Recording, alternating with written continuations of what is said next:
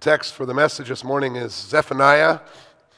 As we continue to grow in our understanding, knowledge of the scriptures, it may have been a while since you read Zephaniah. You may even have trouble finding where it is. It's the end of the Old Testament. The books go HZ, HZ, Habakkuk, Zephaniah, Haggai, Zechariah, and then Malachi. So it's on page 788.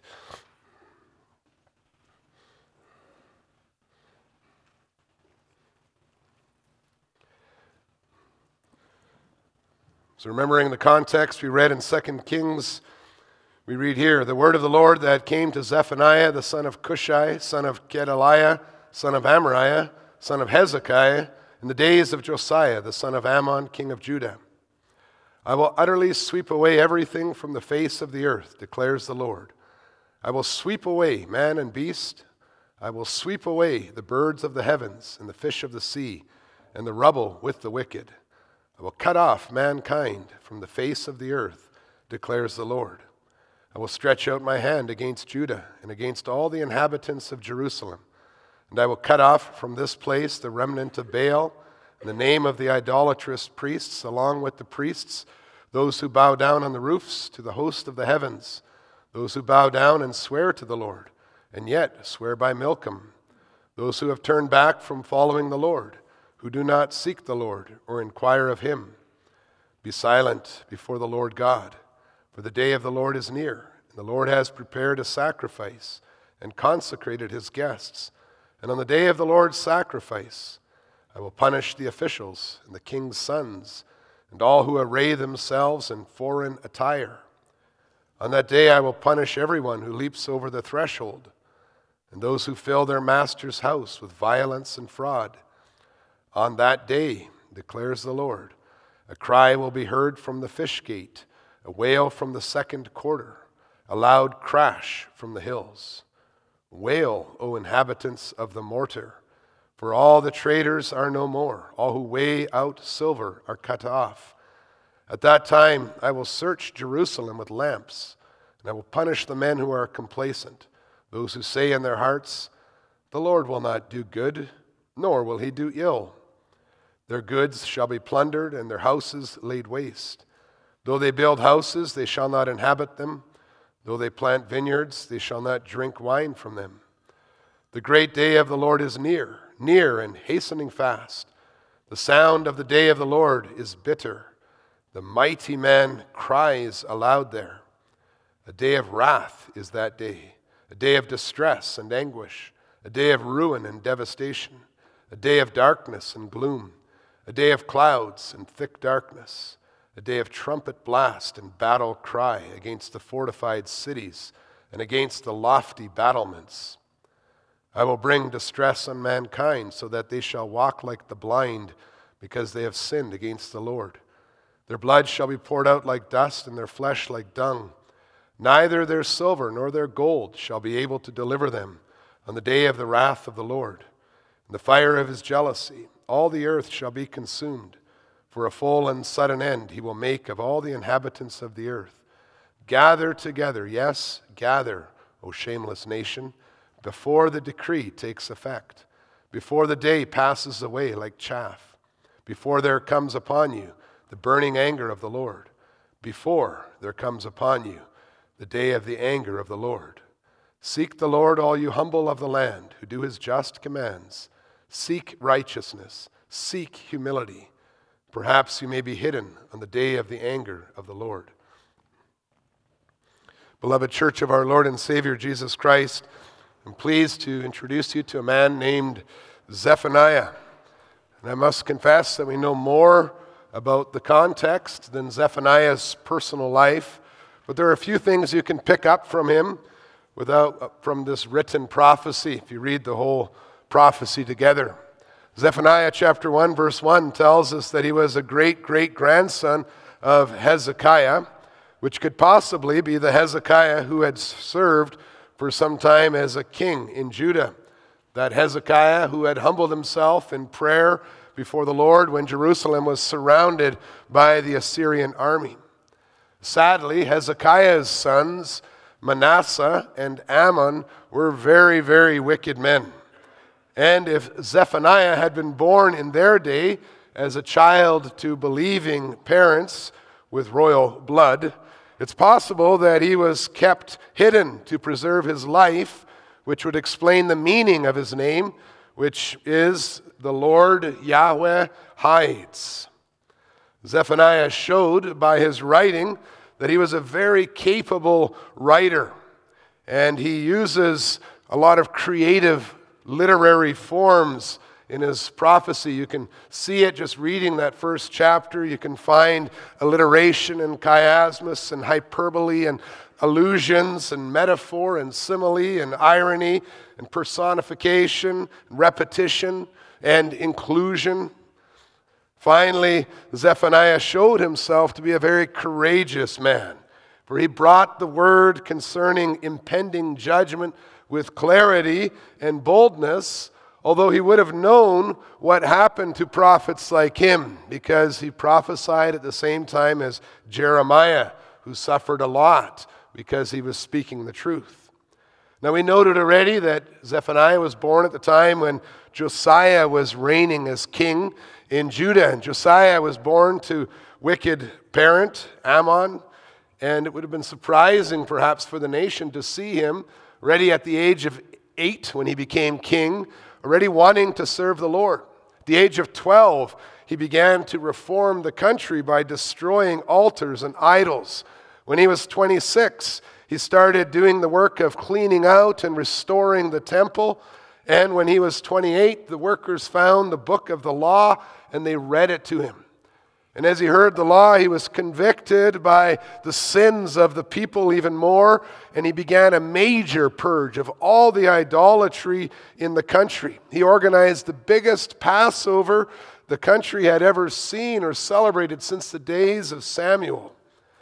The book of Kings summarizes the life of Josiah as a good life. We read that together in 2, 20, uh, 2 Kings 23. He was a king who turned to the Lord with all his heart, but he turned to the Lord at a time when the Lord had already decreed that judgment was coming. And so the Lord persisted in his announcement that the nation would be judged for the sins of so many generations, so much idolatry in the land.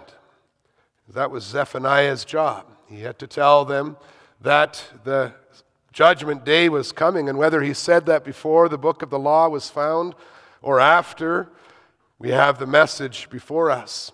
And we might be wondering, oh, what's this got to do with us today? Why should we consider an Old Testament prophecy of, of doom and punishment Although judgment isn't very popular in today's society, it's a major theme in the scriptures, and we could see that even by comparing Zephaniah's first chapter to 2 Peter chapter 3. The fact is, we are sinners worshiping a very holy God. We are the covenant people of a God who rescued us by his grace and who is coming to judge the living and the dead.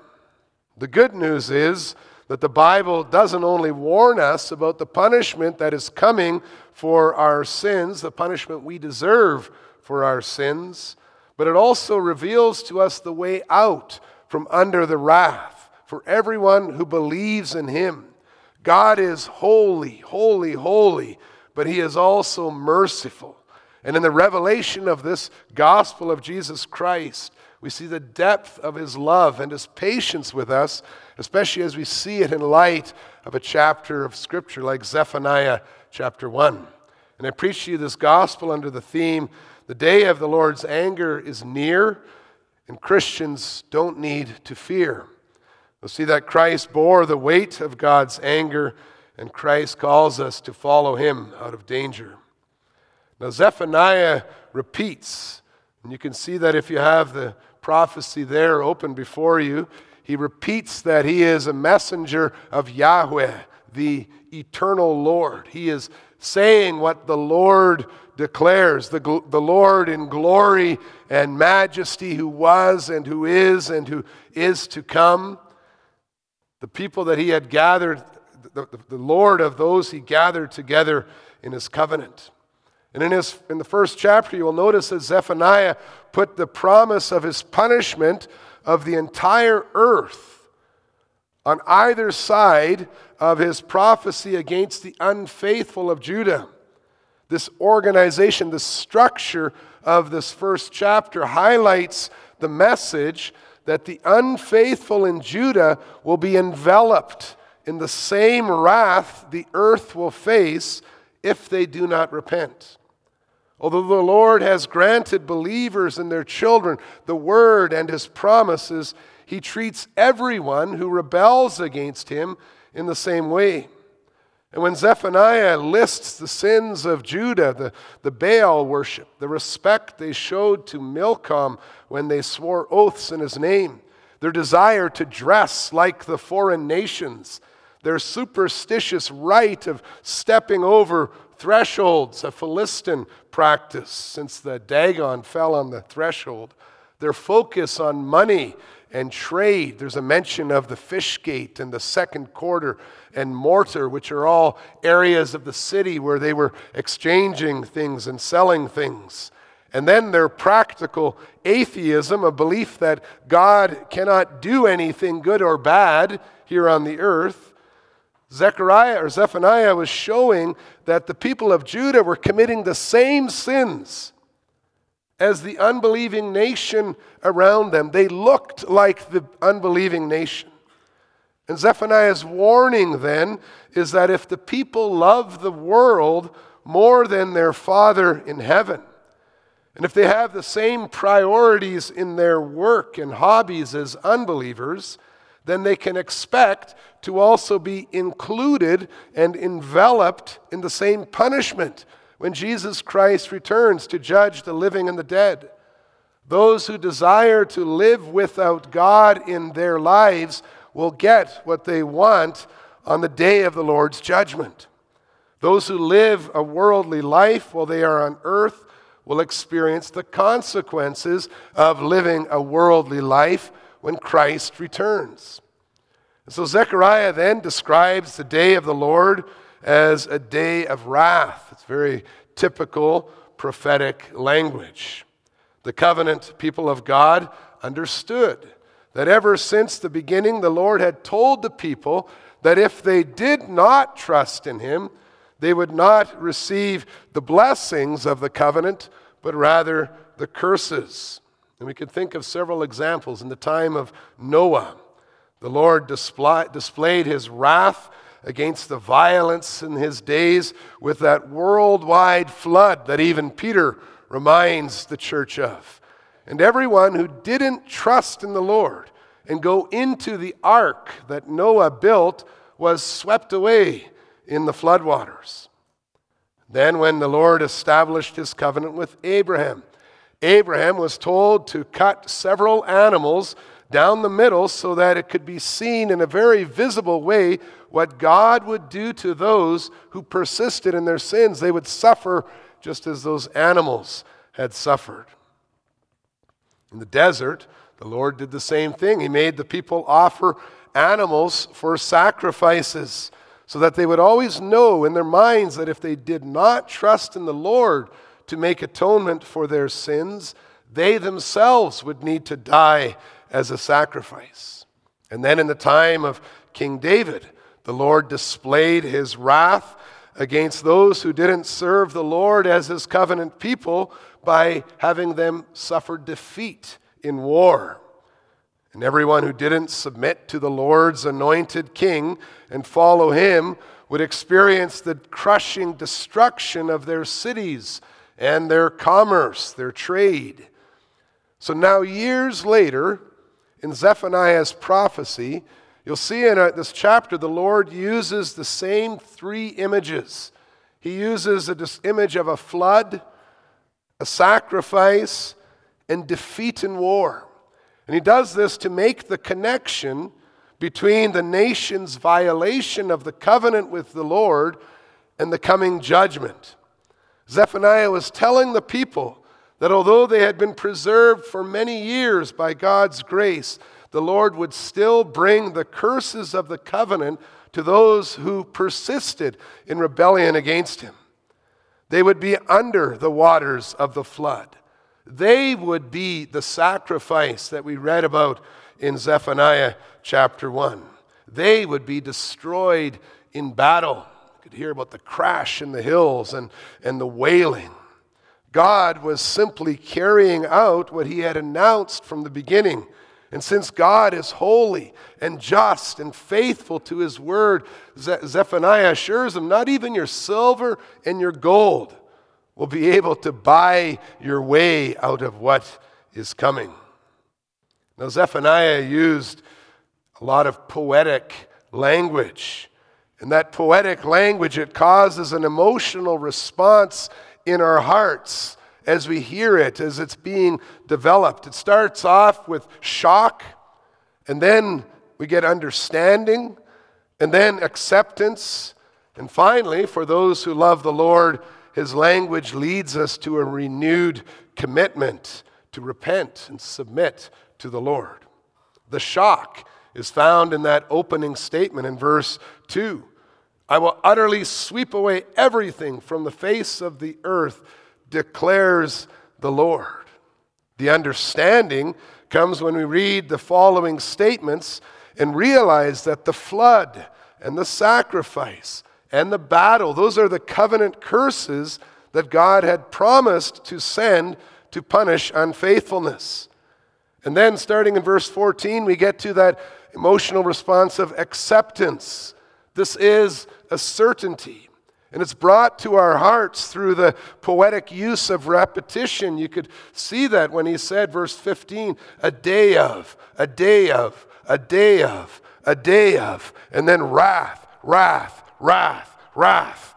And it builds up and he uses similar sounding couplets to describe that day. And you can see as it's being read and, and absorbed by, the, by God's people, they could, it was almost like the beating of the sound of, a, of the beating of a drum that was getting more and more intense until it came to the final statement or the statement in verse 18.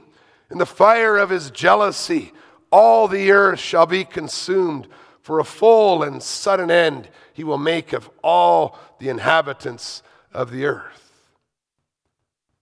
And then we're surprised by the word that's used in verse 18b.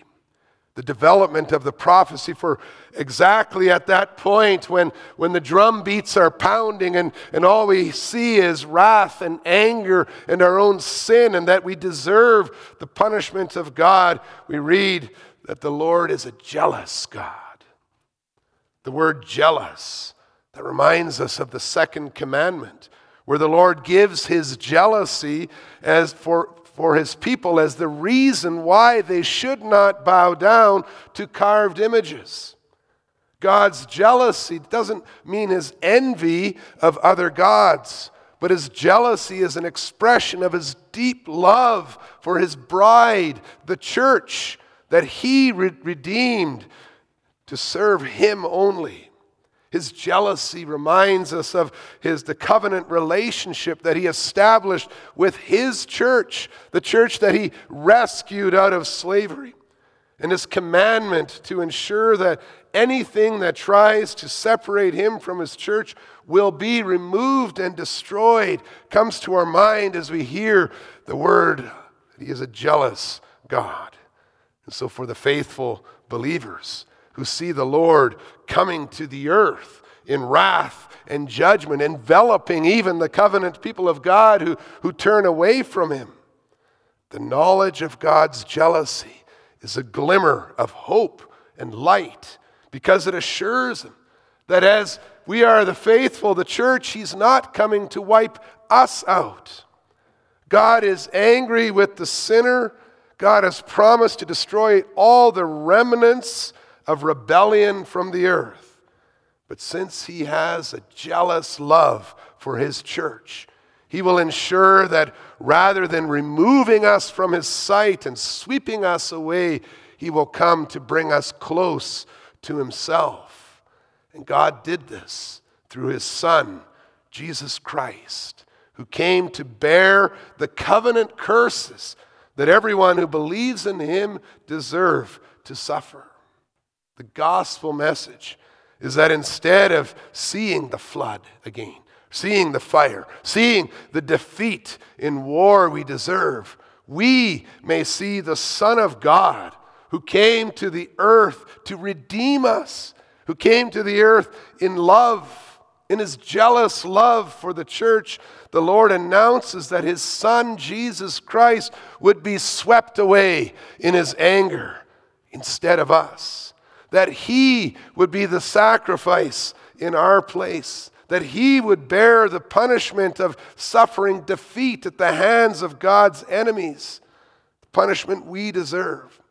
So, Zephaniah 1 teaches us about the weight of God's wrath that Christ bore for us and in our place, so that we might understand what our sins deserve. Never make light of the work of Jesus Christ so that we can be incredibly grateful for the grace of God to us in Jesus Christ.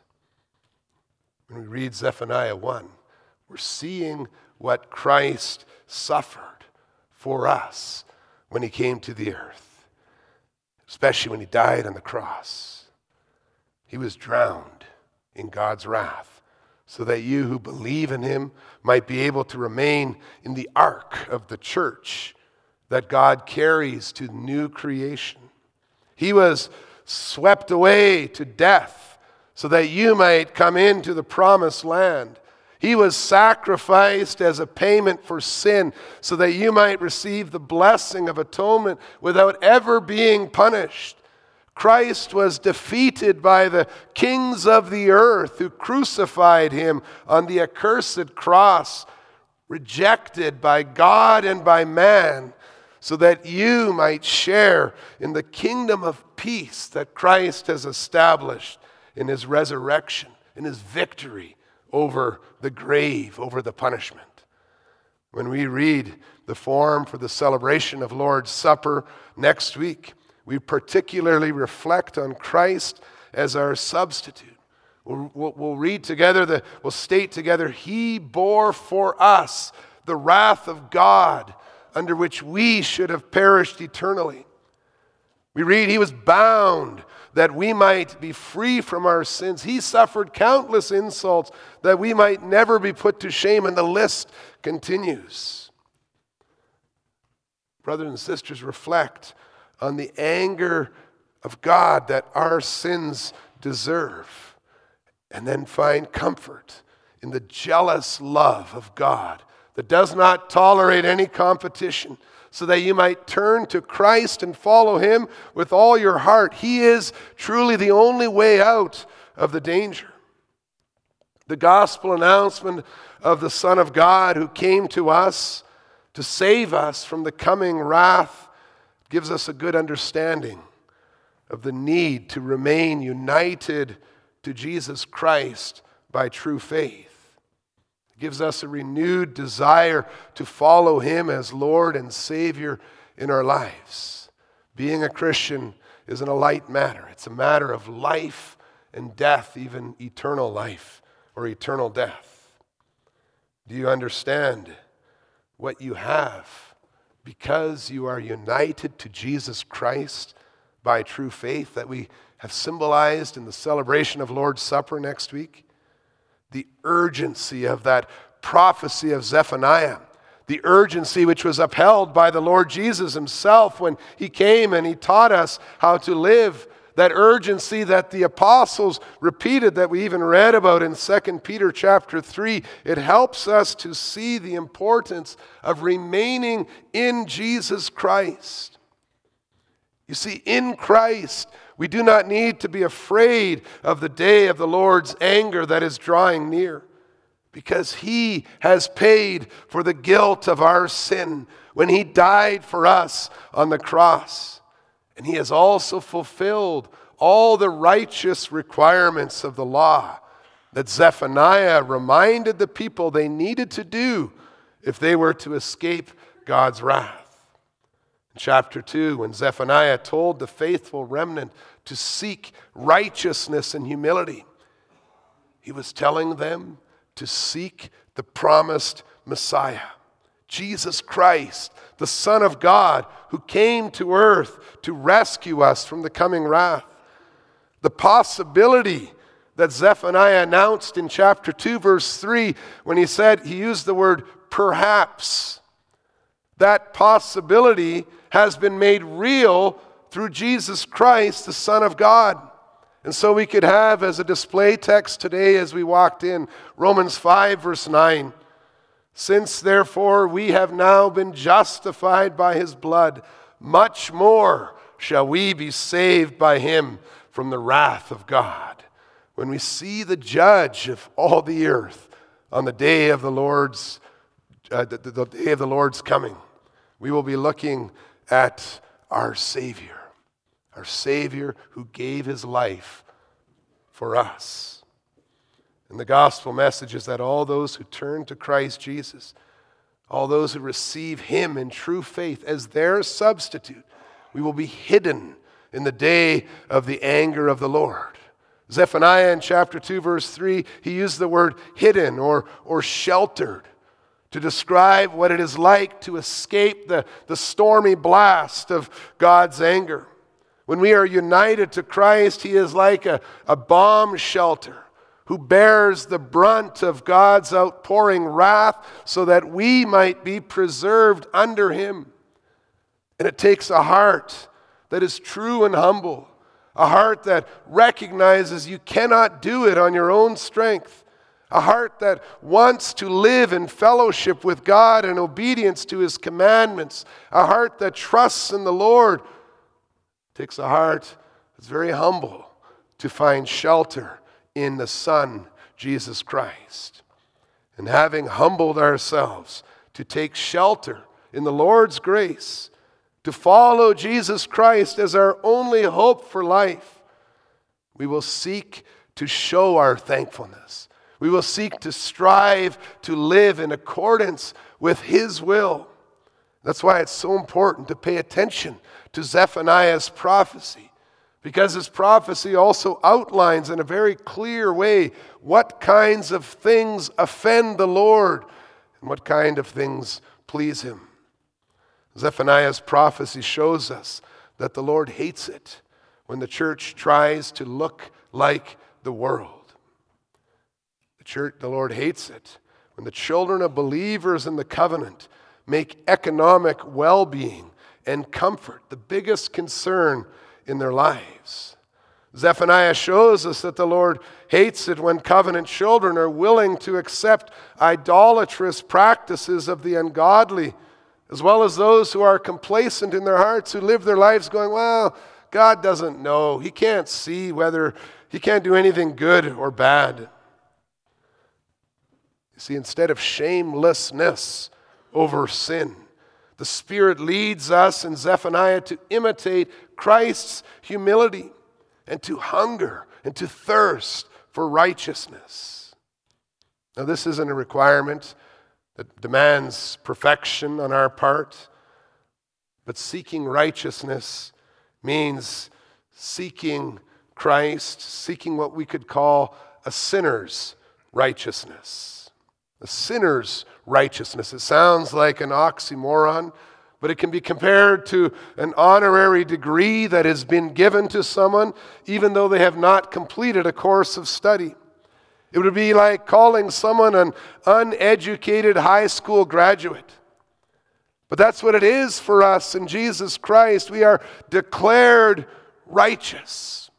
Just as that person's decree, degree is given to them as an undeserved gift, so also the Lord promises to declare us righteous and innocent and as a free gift of grace if we repent if we believe in Jesus Christ, if we hide in his righteousness.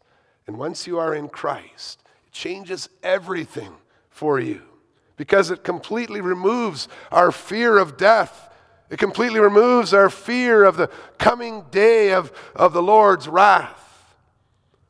The danger that Zechariah, Zephaniah's prophecy warns about is not a danger that believers need to fear. Because by God's grace, we can see that He has given us new hearts that seek Him with a righteous and humble life. We read Zephaniah chapter 1 and we rejoice in the jealous love of our eternal, sovereign, covenant partner who sent his son to die on a cross so that whoever believes in him would never have to suffer his anger against sin. We rejoice to see how God has restored the relationship between himself between us weak sinners and he almighty God who has called us by name. And so like trembling flood, fire, or battle survivors walking now into a glorious paradise. We, we read Zephaniah 1 and we praise Jesus Christ as our Lord and Savior. He saved us from the stormy blast of God's eternal wrath against sin so that we can live with our Creator in thankfulness, with a new life nothing will ever come between us again. We can understand why Zephaniah could tell his people to gather together. Yes, gather so that we might support one another in our common desire to remain in Christ. If you gather together in the unity of true faith, as living members of the body of Christ, which is his church, you are sheltered from the coming wrath of God. God will not punish you again for the sins that have already been punished in Jesus Christ. There's an urgency in the prophecy, but that urgency is not for us who find rest in Jesus Christ. It's an urgency for those who do not know about the Holy Lord, for those who remain living a complacent life, for those who look just like the world and have not yet repented from their sins. So may we have courage to speak to others about the truth of God's holiness. May we, as, as young people, point out when things start to look a little too worldly in our lives. May we unite to Christ in faith because the day of wrath is drawing near and we are righteous only in Jesus Christ. Amen. We'll now sing together the last two stanzas of Psalm 5, stanzas 8 and 9.